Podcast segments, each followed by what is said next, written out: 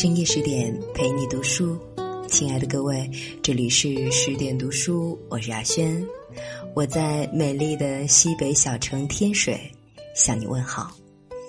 今晚我们要分享到的这篇文章来自韩松洛，对这个残酷的世界说情话。有一些人来到这个世界上是为了跟这个世界说情话的。哪怕这个世界是如此荒凉、残酷、疯狂，身在战壕里，他也会摆一盆花，求得片刻慰藉；独身漫游海上，他会编造故事，确保自己不会陷入疯狂。这些说情话的人多半都是年轻人，生理或者心理上的年轻人，所以一书说，恋爱、革命。都必须非常年轻，非常非常年轻。不论恋爱还是革命，都是跟这个世界讲情话，是对这个世界的相信。我如此待你，必然能够将你撼动。我认识许多对这个世界说情话的人，第一个能想到的是美惠。他家在城市边缘，边疆城市。大学毕业，他不想回家，也不想父亲求人，自己找工作。服装店营业员，幺八六零接线生，创业产业公司的女职员，一路做下来。父母亲离得远，照顾不上他，加上他的性格执拗，也从不接受他们的关照。就这样单打独斗的在城里折腾。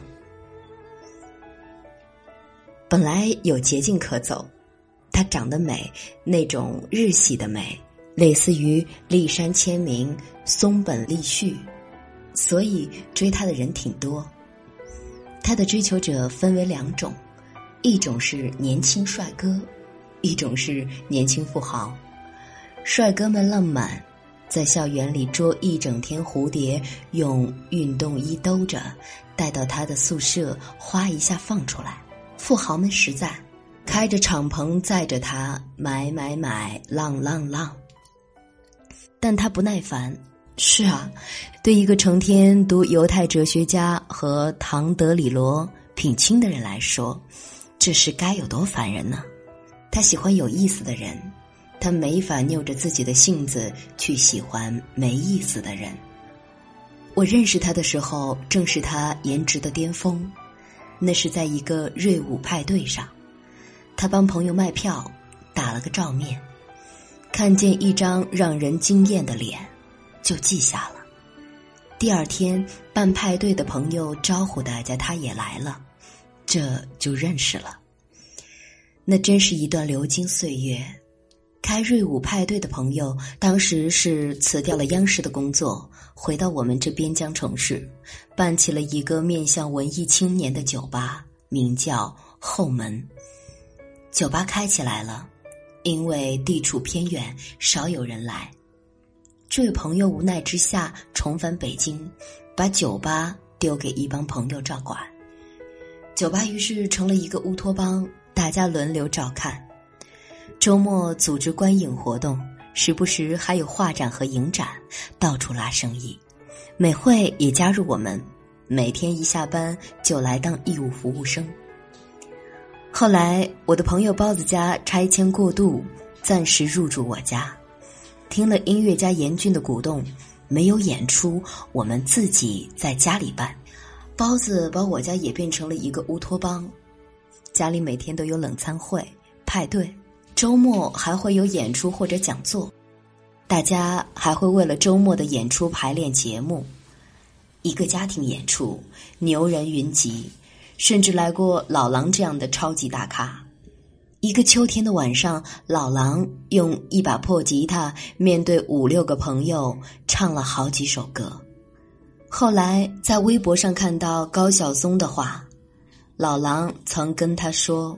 如果他没钱了，就养他，我一点儿都不意外。在那样一个晚上，用破吉他给素昧平生的人唱歌的人，必然也是一个对世界说情话的人。而那时的我们也是这样，生气勃勃的说着情话。也许是这点打动了美惠，她后来嫁给了我们这群人中的一个。她开玩笑说：“因为舍不得你们，就嫁给你们算了。”我觉得这是真的。结婚之后，他从朋友那里接过一家小小的陶吧，生活稳定下来。陶吧开在市中心，虽然只有七张桌子，但每天顾客盈门。我们有了朋友，也都带到他那里去。小小的陶吧去过无数作家、导演、演员和艺术家，也是所有朋友的文艺自留地。冬天的晚上，客人都散掉之后，我们聚在陶吧，轮流念诗、弹琴、唱歌，或者谈论麦克尤恩、奥兹、桑内特、细江阴公。荒木经惟、达内兄弟，任由外面北风呼号，他留给自己的那张桌子上总是插着一把鲜花。但我们从不知道的是，支撑那么一间小小的店需要多少精力、房租和各种税、方方面面的关系，就连周边的店家、停车场和公厕的看守、城管和市容，都有可能随时发难。开陶吧的五年，他始终失眠，永远顶着黑眼圈。但即便这样，陶吧还是面临搬迁。陶吧所在的那幢大楼的管理者，在上面的要求下，要停掉一切外租业务。美惠奔走全城寻找店面，最终在创意产业园找到落脚点。店铺装修的同时，他去景德镇学习陶艺。半年后，陶吧变成了雨陶工坊，在那边重新开起来了，并没有万事大吉。装修的时候出现各种差错，终于开始营业。园区调整，陶窑需要搬迁。大年初二，隔壁店家的暖气管爆裂，把工房的六间地下室全部淹掉，所有电机泡坏。辛苦制作了三个月。还没来及进窑烧制的作品，全部变成泥汤。还有，和这个年月所有的商人一样，他还得面对员工的频繁离去。他永远在招人，在店里永远很暖和。孩子们奔走嬉戏，情侣在捏泥巴，时常有音乐家的演出。地下室里会有摄影展。还有桌子上总有鲜花在开。当年那些和美惠一样聚集在后门酒吧、我的天堂酒吧、时间酒吧，或者在我家参加过家庭演出的朋友们，都慢慢老了。有的去了别的地方，有的做生意，有的生了奇怪的病，有的变得颓废，有的儿女成群。有的在藏区修庙，我们在朋友圈里互相看见，在群里发发不合时宜的牢骚。但那段时光照耀着我们，那段不顾一切、全无目的的欢乐时光，那段为了某场演出奔向夜晚，在一夜欢歌笑语后奔向头锅牛肉面的清晨，照耀了我们。我们从没想过，那十年时光可以照耀我们这么久。这是我们的幸运。我们在了那么一个不需要房价和通胀焦虑的年代，可以尽情说情话、说胡话，不用规划自己精打细算的经营什么。那些情话照耀了我们一生，温暖了许多贫瘠时刻，以及命运的冬季。必须要有情话时光，情话时光让你喜爱自己，是我也可以如此的证据。这种喜爱、自我珍重是一种持续终身的能力，必须在最年轻的十年里奠定。必须要积累情话，因为我们必须要消耗情话，如同消耗脂肪，追忆情话，如同追忆炉火灯光，才能在春天再来时有鱼涌破土而出。人必须要有情话时光，因为你不知道冬天有多久。我知道这个世界有多凶残，有多冷酷。只要了解一些金融知识，再关注几个金融账号，你就会知道这个世界的森严真相。但我们必须要用歌、小说、音乐、艺术对这个世界说情话。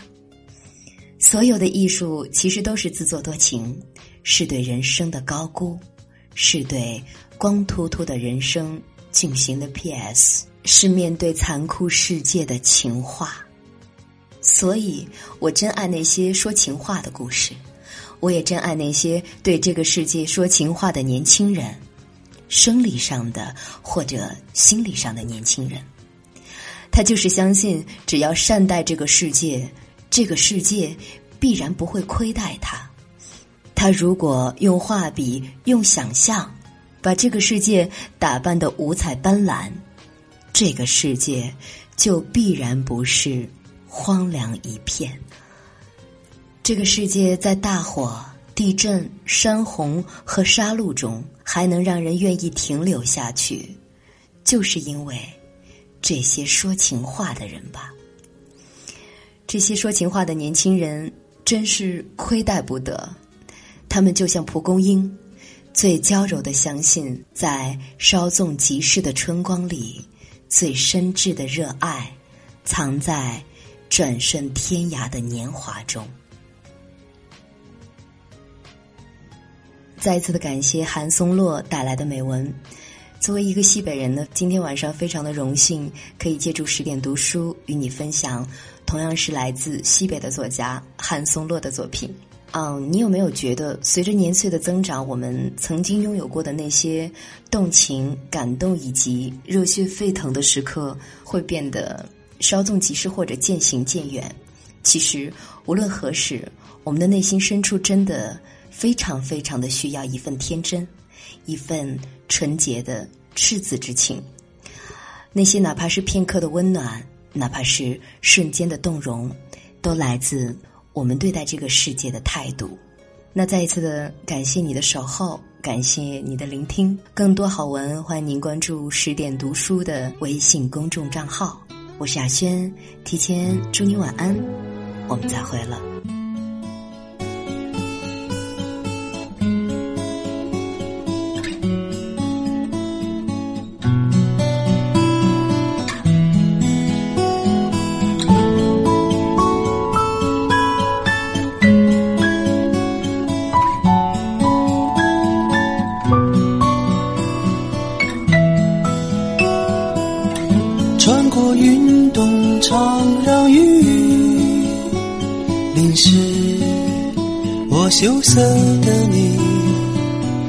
何时变孤寂？躲在墙角里偷偷的哭泣。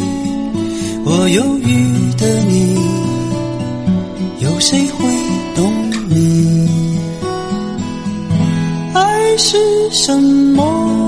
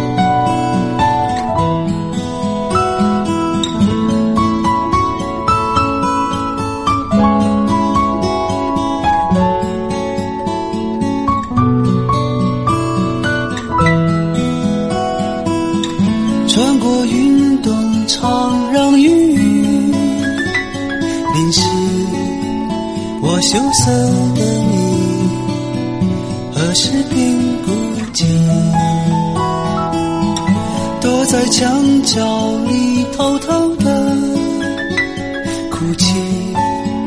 我忧郁的你，不许谁懂你。爱是什么？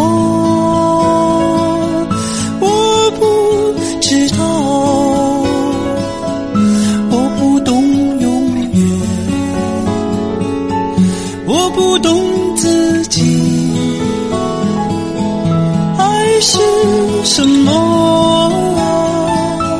我还不知道，谁能懂永远？谁能懂自己？把百合日记藏在书包，我纯真的你，我生命中的唯一。